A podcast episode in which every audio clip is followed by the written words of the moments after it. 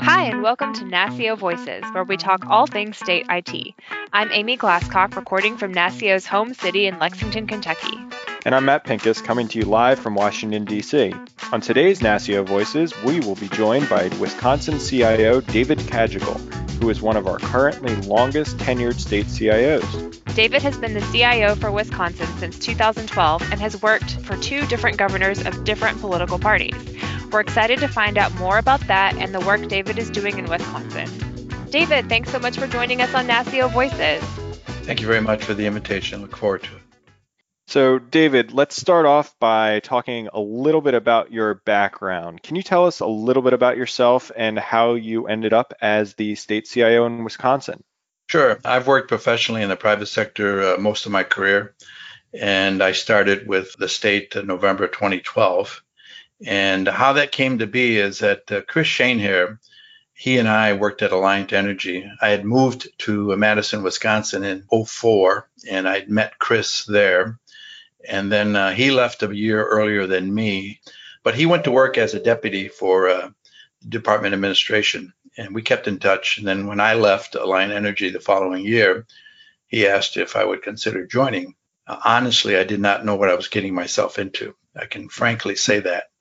Uh, it was an enormous uh, change, not only from scale and operation, but just uh, on any dimension, on any measure, it's quite different. But in retrospect, after working for the state for a number of years, I would highly recommend that everyone, professionally speaking, should do a stint in government, whether it's an internship or your first job out of college or in your later years as you approach retirement, as it is with me, that you you do that so that you have a an understanding of what it takes to run government at the federal, state, and local level.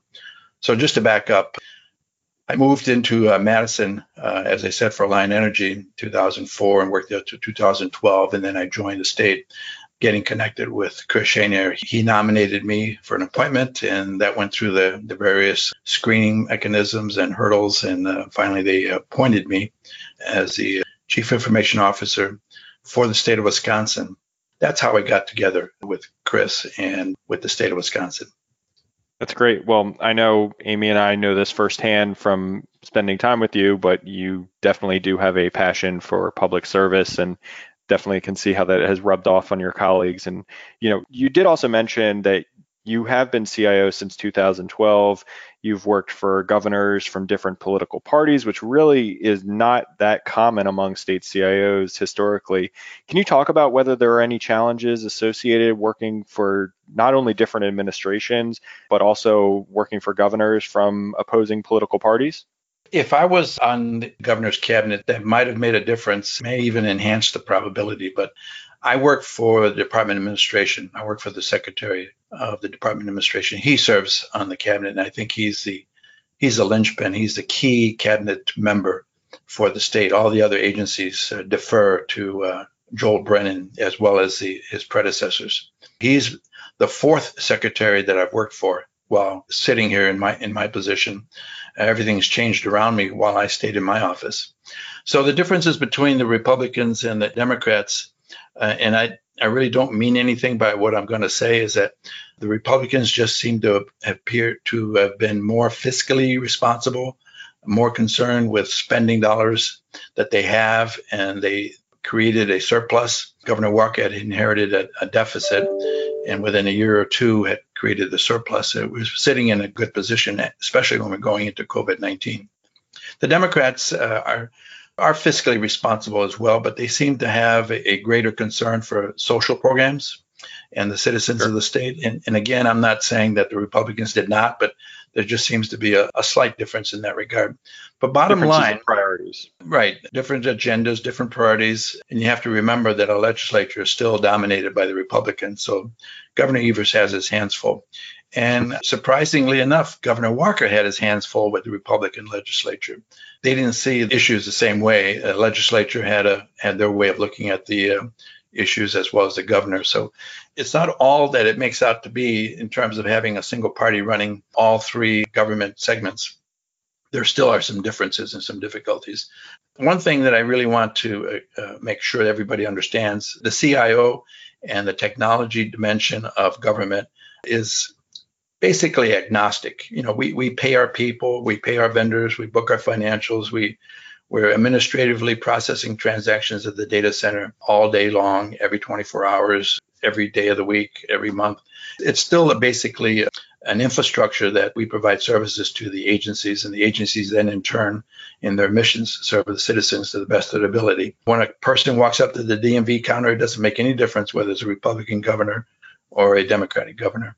So I think safe to say that most CIOs, especially if they're not on the cabinet, and I know there are a few CEOs that are secretaries and sit on the cabinets, and they're very much engaged in that dialogue and setting priorities, but I was not. Mm-hmm. Yeah, that's so interesting. And, and you know, I can say, having been a part of the NASCIO staff for almost six years and spending time in a room with about all 50 CIOs any given year, you wouldn't know based on the conversations that they're having what party they work for in any given state because the issues really are the same on the CIO level, really is a nonpartisan thing. So, as you mentioned, you've been CIO for roughly eight years, and technology obviously rapidly changes and advances on an almost daily basis. So, eight years is kind of a long time in technology years. Can you talk about some of the biggest changes in technology from the beginning of your appointment as CIO to today? Yes, and, and I, I think it started even when I was a CIO at Alliant Energy. What really impacts any CIO, public or private, is consumer technology. Consumers have learned a lot about how to use technology. It's like the fifth grader in the K through 12 school knowing more than the teacher. And it's there's a big gap between the expectations of consumer technology, mobile phones, laptops, uh, computing, the internet, the Google, all, all, of those technologies have, have, set expectations that we as uh, providers of services are. There's a big disconnect when you can buy an app. In fact, you don't need to buy an app. Most of the apps are free. And when we we deliver a hundred million dollar project, there's a big disconnect in understanding uh, what's the difference between this app and this ERP system that you're going to implement. Why does it cost so much and why does it take so long? So, one of the things that we continually have to do is manage the expectations of technology and have them understand the responsibilities that a large data center has as opposed to your iPhone. That's something that shouldn't be taken lightly.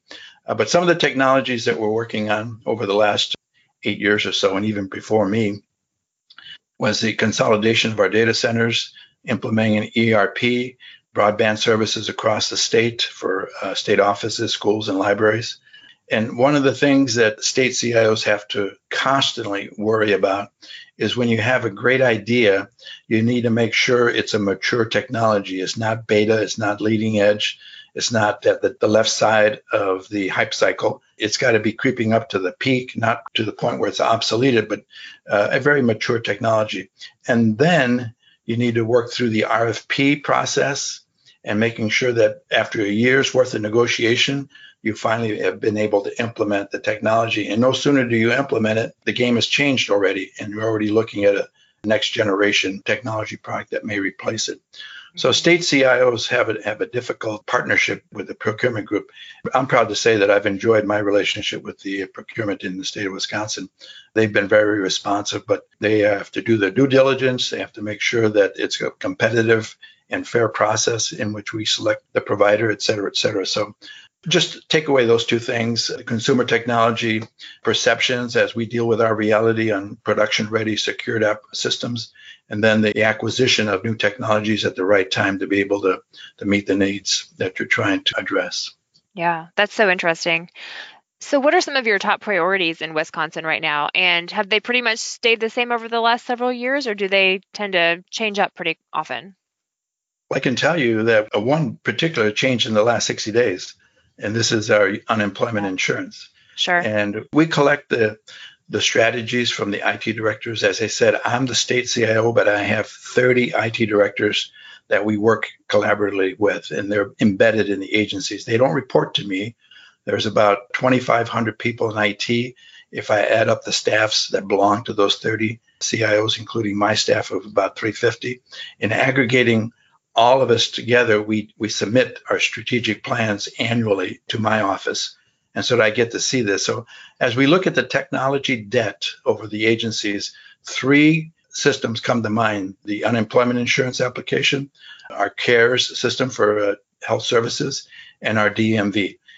Any modernization effort is a multi year, approaching a $100 million effort when you look at these systems. And the reason that's the reason why they're so old is it 10, 20, 30 years old, decades old, is because it's too expensive to implement and remove the existing system that may be running on a mainframe the crisis today, the pandemic and COVID 19, has certainly put uh, unemployment insurance under the microscope in all 50 states. I think a handful of states have already completed the modernization. They're in good place. And I think that they're doing much better than we are. We were at 3% unemployment. We had 50 people answering the calls. And now, in, in a matter of a couple of months, three months, we've gone from 50 people answering calls to soon to be 1,300 people answering the calls. Wow. And we went from went three percent unemployment to 14 percent unemployment, and that's just the state of Wisconsin. And I think you've read at the national level, it, it surpassed 40 million people that are unemployed. That's an example of an application that needs to be modernized, and I wish we could get it done by by the end of the summer, but it'll take probably about three years to remediate that situation. That's one of many systems that we have to modernize and look at, but the funding of it is uh, so difficult to acquire that kind of money. We did do an ERP in the past, and uh, that cost us over $100 million, and it was about two and a half year project. And it was implemented successfully with, with our partners and our agencies. But for us to uh, tighten the belt again and take on something uh, that enormous is always very difficult. It takes a lot of research and a lot of procurement activities to get that launched. So the modernization is one area that we're looking at. The other area, COVID 19 accentuated this, is our digital transformation, uh, self service portals, enabling the citizens to, defend for themselves, so to speak, that they would be able to uh, satisfy their needs or ask their questions with a, a chat bot or some way of being able to renew your licenses online. And we do have that. And we've got commercial driver's license tests online. We've got a number of things online one-stop business portal for new new businesses coming into Wisconsin. That's all online, and we've got a number of those that we should be looking at taking that on. We we have more than hundred services that we've uh, engaged with our NIC partner here in Wisconsin. Used to be called Wisconsin Interactive Networks, and it's now just rebranded uh, last week to NIC Wisconsin. And then the digital transformation with self service is the second one. The third, the third area, which is just now uh, coming into focus for us, is that our need for what we refer to as a chief analytics officer.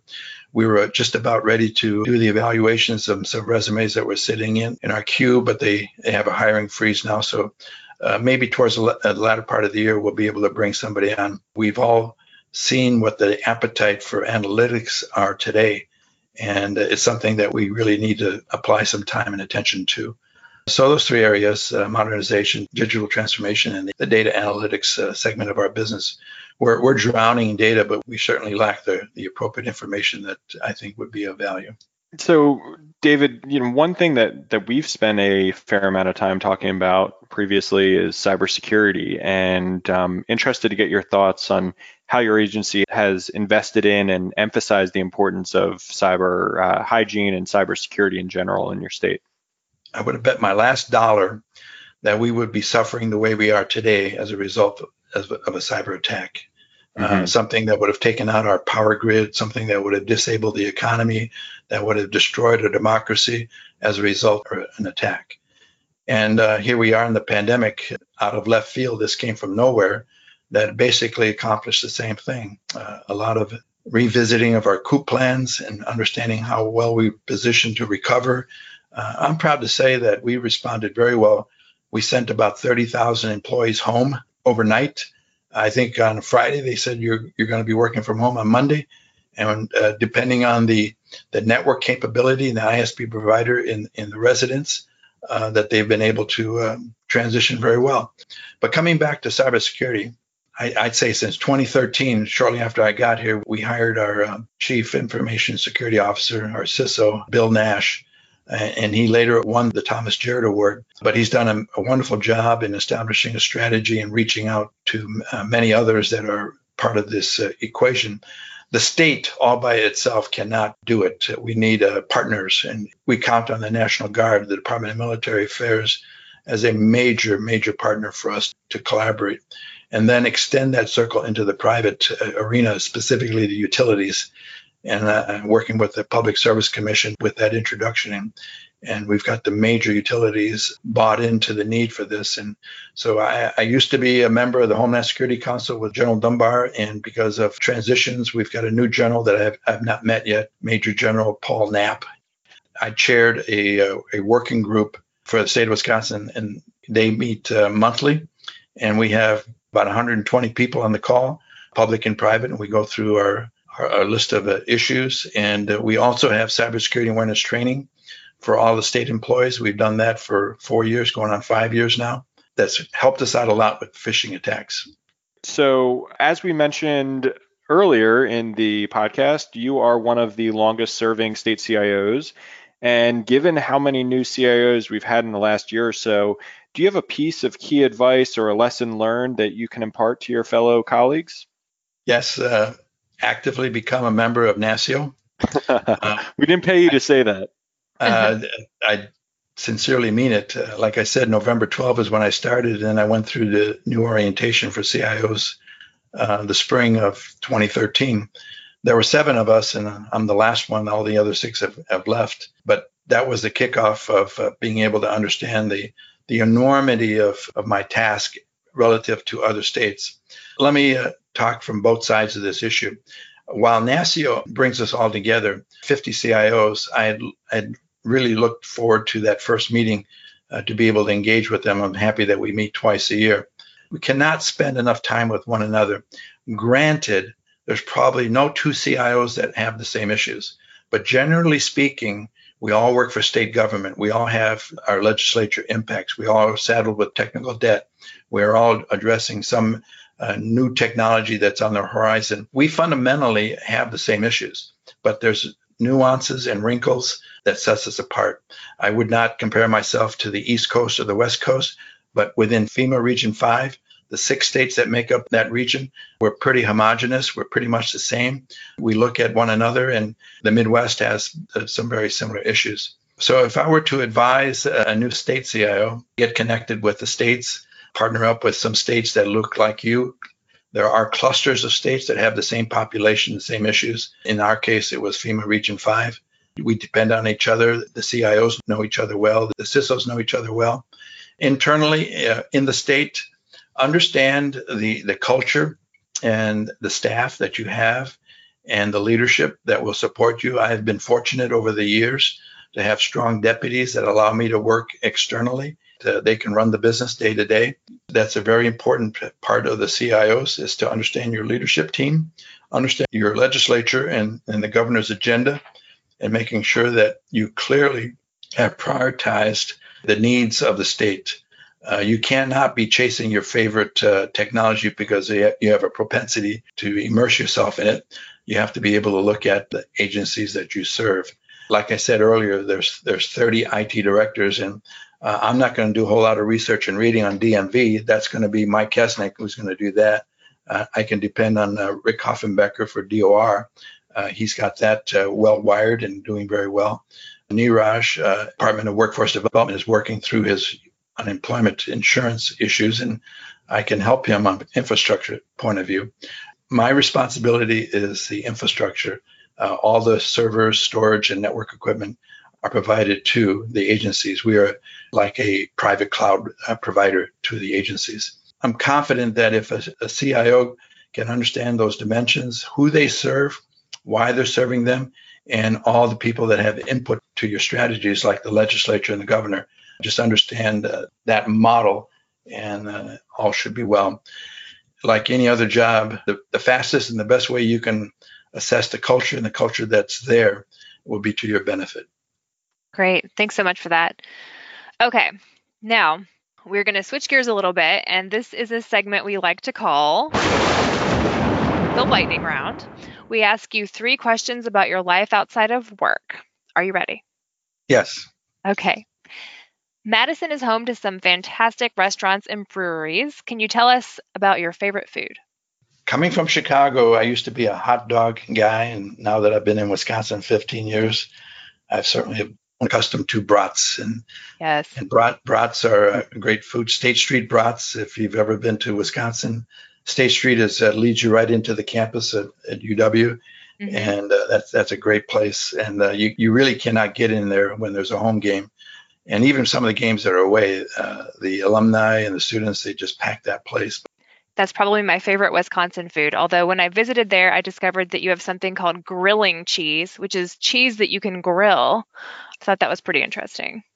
yes, and and uh, cheese curds too. Yes. yeah. All right. Question two. We've been stuck in our homes for almost three months now during the pandemic. When it's safe to travel again, where do you want to visit? Obviously, my kids. I got three kids in Chicago and one in uh, in the Detroit area. So once it's been lifted, I'd like to see and get reacquainted with my family. I bet. Oh man. Okay. Last question. Aside from work, which I think kind of keeps us all a little bit grounded, what are you doing to keep sane and active during these times? I'm being very cautious and I'm not going, you know, I'm not drifting too far from home. So we've just been working around the house. Uh, I don't think our house has ever been this clean. We've cleaned it and cleaned it again and again and again. Yeah. so uh, whether it's the lawn, the the, uh, the, landscape, the windows, which I did over the weekend, mm-hmm. Uh, just cleaning house. Got to spend all your safe. time there. Got to make it worth it, right? right. You know, working from home, I, I sit in front of the house and I've got windows out there. I didn't realize all these people lived in the neighborhood. They're, they're either running, biking, or walking back and forth, back and forth. I didn't. I've, there's people I've never even seen before. Yeah, same here. Well, David, thank you so much for taking the time to talk with us today. Always great to to chat with you, and we hope hopefully we can see you in person one day soon. I look forward to it, uh, Matt and Amy. Thanks very much for the invitation to speak with you, and I look forward to hearing the, the podcast. Great. Thanks, Thanks so much. Thanks again for listening to NASCIO Voices. If you are enjoying NASCIO Voices, and I don't know how you couldn't be, please consider leaving us a review. And don't forget to subscribe if you don't already.